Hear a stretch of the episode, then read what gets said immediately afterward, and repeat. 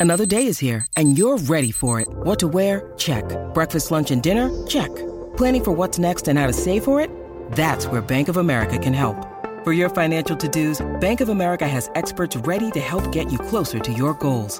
Get started at one of our local financial centers or 24-7 in our mobile banking app. Find a location near you at bankofamerica.com slash talk to us. What would you like the power to do? Mobile banking requires downloading the app and is only available for select devices. Message and data rates may apply. Bank of America and a member FDIC. The Bulletin. Right, uh, the bulletin uh, with Sam Ackerman this morning. Before we get to Sam, we can answer a question uh, about did Mike Weir ever win the Canadian Open? No, he won the Canadian Masters and second equal in the uh, Canadian Masters when Mike Weir won it. Stephen Alker. So there you go. Um, and uh, Mike Weir played in this tournament, shot two under, so very creditable performance. But let's get on to the serious nature of uh, Sam Ackerman and the rugby league over the weekend. Sam, I look at that Warriors performance and um, watching the ball at the moment and loving it, but um, if ever you turn defence into attack and uh, make it profit that way, I think that's the greatest example I've ever seen. Uh, morning, Smithy. Yeah, look, we spoke, you and I, at the start of the year. You said, what's Andrew Webster going to bring? I said, you will see a difference in defence from this Warriors side because that's what that's his bread and butter. What made him part of the premiership winning setup at the Panthers is his ability to put confidence in players with a defensive strategy. You can see that in the Warriors that they, they, they were being peppered on a very emotional occasion by a, uh, a Canberra side who, who certainly didn't produce anything like the best Canberra can produce, if we're fair. But the fact of the matter is, there were many opportunities for the Warriors to cave. They didn't. They held their own. They they um, made sure that the um, the shots were firm. Uh, they they did miss quite a few tackles in the first half, but they were there to back it up. So it's a it's a real credit to how this team um, gets in and, uh, and and rips in with uh, their routine. It's made a huge difference to their attack as well. And I think the, the number one example, and I know that we seem to be you know always dwelling on this bloke, but the number one example of that is Shaun Johnson. Shaun Johnson's attack has flourished because his confidence in defence has gone through the roof. He is no he no longer has a quote unquote weakness to his game. So many halves get protected in the game of rugby league. A, a second rower who sits on the shoulder and either does most of the tackling or makes sure that when he misses a tackle, uh, they're there to clean up the work. Shaun Johnson's had that through his career, and imagine the back of your head knowing that there's a part of the game that you are a bit of a liability for the team. The confidence has been built up through the way, uh, the style he's been given, and Andrew Webster saying, we've got faith in you, you can do this. It's gone right through to his attack. I mean, Shaun Johnson, after getting that whack on the snoz, had every reason to stay off the field and, and virtually every season gone by, he probably would have with the cue in the rack and the game the game won. He not only was in a hurry to come back on, when they conceded a try in the last couple of minutes of the game where it didn't matter at all, he was leading a chase, a very strong chase from that Warriors side, all the way down from that kickoff to be able to get that last intercept to score. He had no reason to be there at that stage of the game, he had no reason to be chasing that, but there he was, driven by it. So it's it's a confidence thing, uh, and the way that the, the Warriors have faith in their defence is is phenomenal to watch. Luke Metcalf, how are you watching his um, his role alongside? Shaun Johnson now that he's starting to get a decent run of play. Had that incredible start to the pre match season, then it had the injury. What about that combination? Yeah, I, I like it. I, I'm certainly personally of the opinion that once um, Maire Martin is up and running, uh, in a genuine capacity. There has to be room for him uh, within that team somewhere, and I liked everything he was bringing as a, a, foil to Johnson at six. But tell you what, watching that, you think, listen, I've seen Martin play in the centres. Mate, maybe maybe you need to accommodate the, the three of those guys within that team, and that's a real credit to uh, to Metcalf. He's he still looks like uh, he could put on a, a few kgs.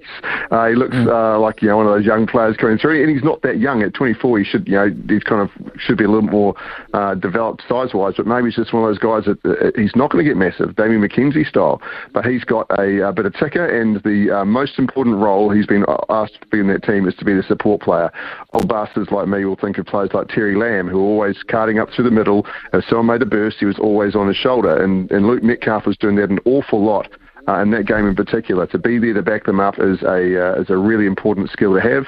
Uh, he's got a bit of creativity to him, and he doesn't lack in confidence. But he's also not overcalling the ball. Right, he's smart enough to know that uh, if Shaun Johnson's asking for it, you let Shaun Johnson have it in the form, and uh, he has. He also knows how to find those link plays. So I'm a fan of um, of how Luke Metcalf's going. I think it is the right the right decision at the stage.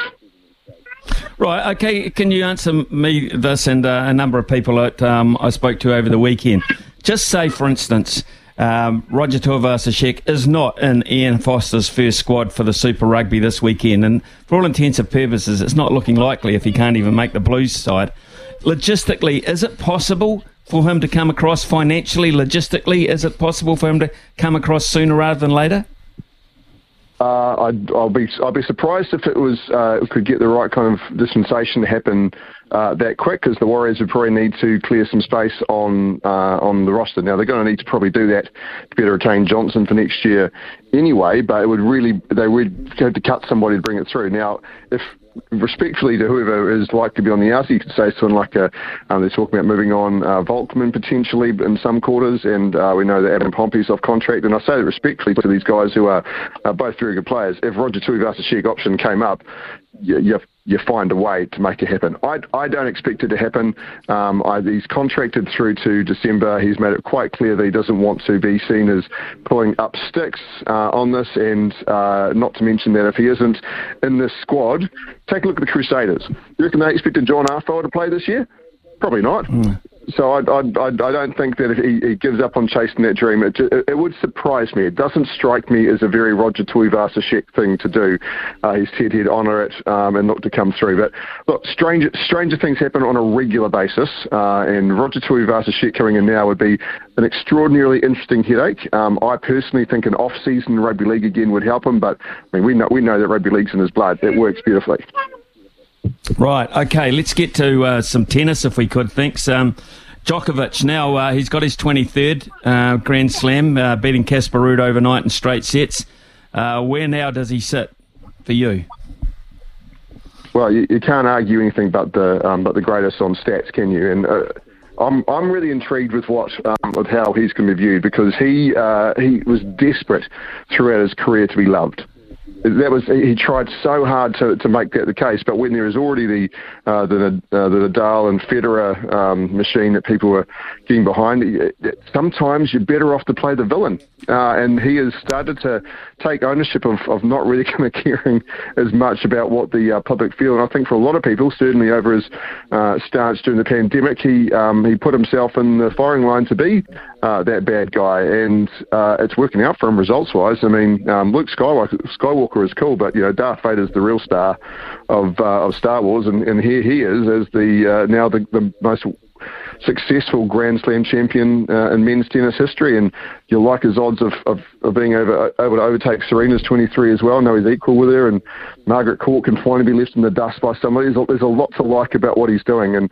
no one's going to come close for a long time. This is a record that'll stand for an excruciating long time, even if he doesn't bag another Grand Slam now. And as as much as I would love to see Nadal pull a tiger and, and come back and be this uh, force again all of a sudden, it's just so hard to imagine the way that you know his his body's been breaking down on him for a long time and holding him back in certain patches. Um, it's hard to imagine we don't have uh, we we see him reaching those heights again. So Djokovic has been ridiculously consistent. He's uh, it's a sport that is stats driven, and he's got the uh, the stats that matter. I mean, the, the, oldest man to win at the French Open, he's what 36, and you you wouldn't rule out the possibility of uh, um, a calendar slam. And uh, um, you, have got to say as well is that tennis needs him desperately, and I say this with all mm. respect to the Casper Rudds and you know and Carlos, and who was got knocked out of the top spot.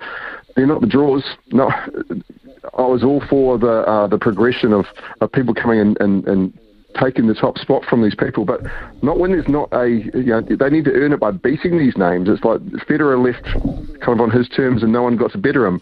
Nadal feels the same way. So there's no passing of the torch. It's just the big names going and the other lights expected to, to drag it through. So I think um, the the future of uh, of tennis looks bright, uh, but they really need people to start building up some rivalries with Djokovic, who's got that currency with the fans to be able to build it up. On the subject of needing, uh, Super Rugby, I think it's fair to say, needed uh, some real spectacles uh, at playoff time. Did they get it over the weekend? Um, and, and um, you know, are they now ramping it up when they need to? you're about to see it ramp up. I, I think the semi-finals will be great. The quarterfinals were always going to be all right. In my opinion. It, it, the, form, the format doesn't work. Rugby League worked that out um, along the way, and I don't think there's depth in the um, in Super Rugby Pacific to be able to say right one versus eight is going to be a contest. It, it's it's not. Eight struggles in there against a team who has been thoroughly dominant uh, throughout the year. I say that respectfully to the Reds, who did give you know a good shake. They scored more tries, so I'm not being critical, but it was no one ever really felt that the uh, the, the Chiefs were in, in, danger along the way. There's obviously the lopsidedness of the uh, of the other two um, quarterfinals with seeing the uh, the Blues and the Crusaders um, get up along the way too. The best contest was the most evenly placed one, four versus five. Hurricanes versus Brumbies, and you know, controversial, absolutely, uh, but it was still a contest right throughout. You, you, felt an ebb and flow, and that's what we'll hopefully see out of the semi-finals.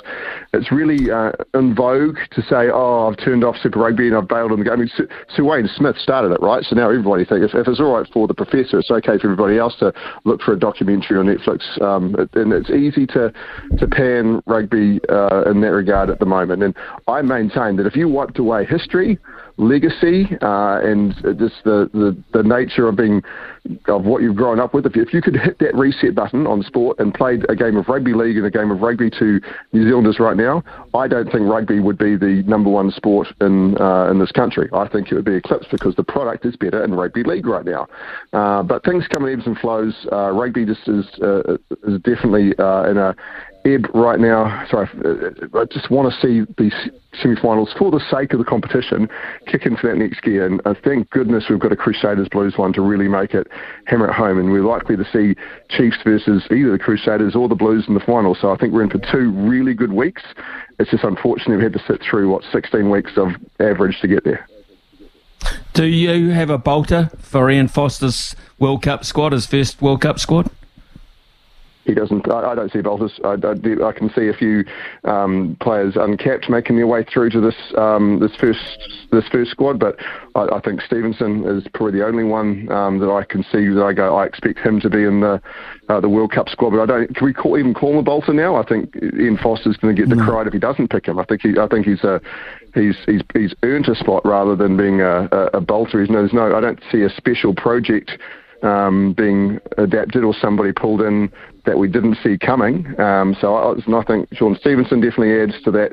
Um, the the options within the back line, um, and the only way we're seeing something out of that is uh, beyond those scopes is if we see um, real injuries come through. So I don't think there's any uh, great plan. I, I, he's been pretty consistent with his selections uh, right throughout his tenure, almost to his detriment, and certainly um, to large criticism uh, over the years. But um, if he can pick the virtually the same team, um, backing up from some um, terrible defeats to turn things around, I'd be very surprised if he thinks now's the time to throw the baby out with the bathwater.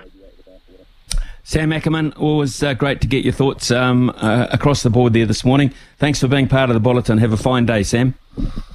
You too, mate.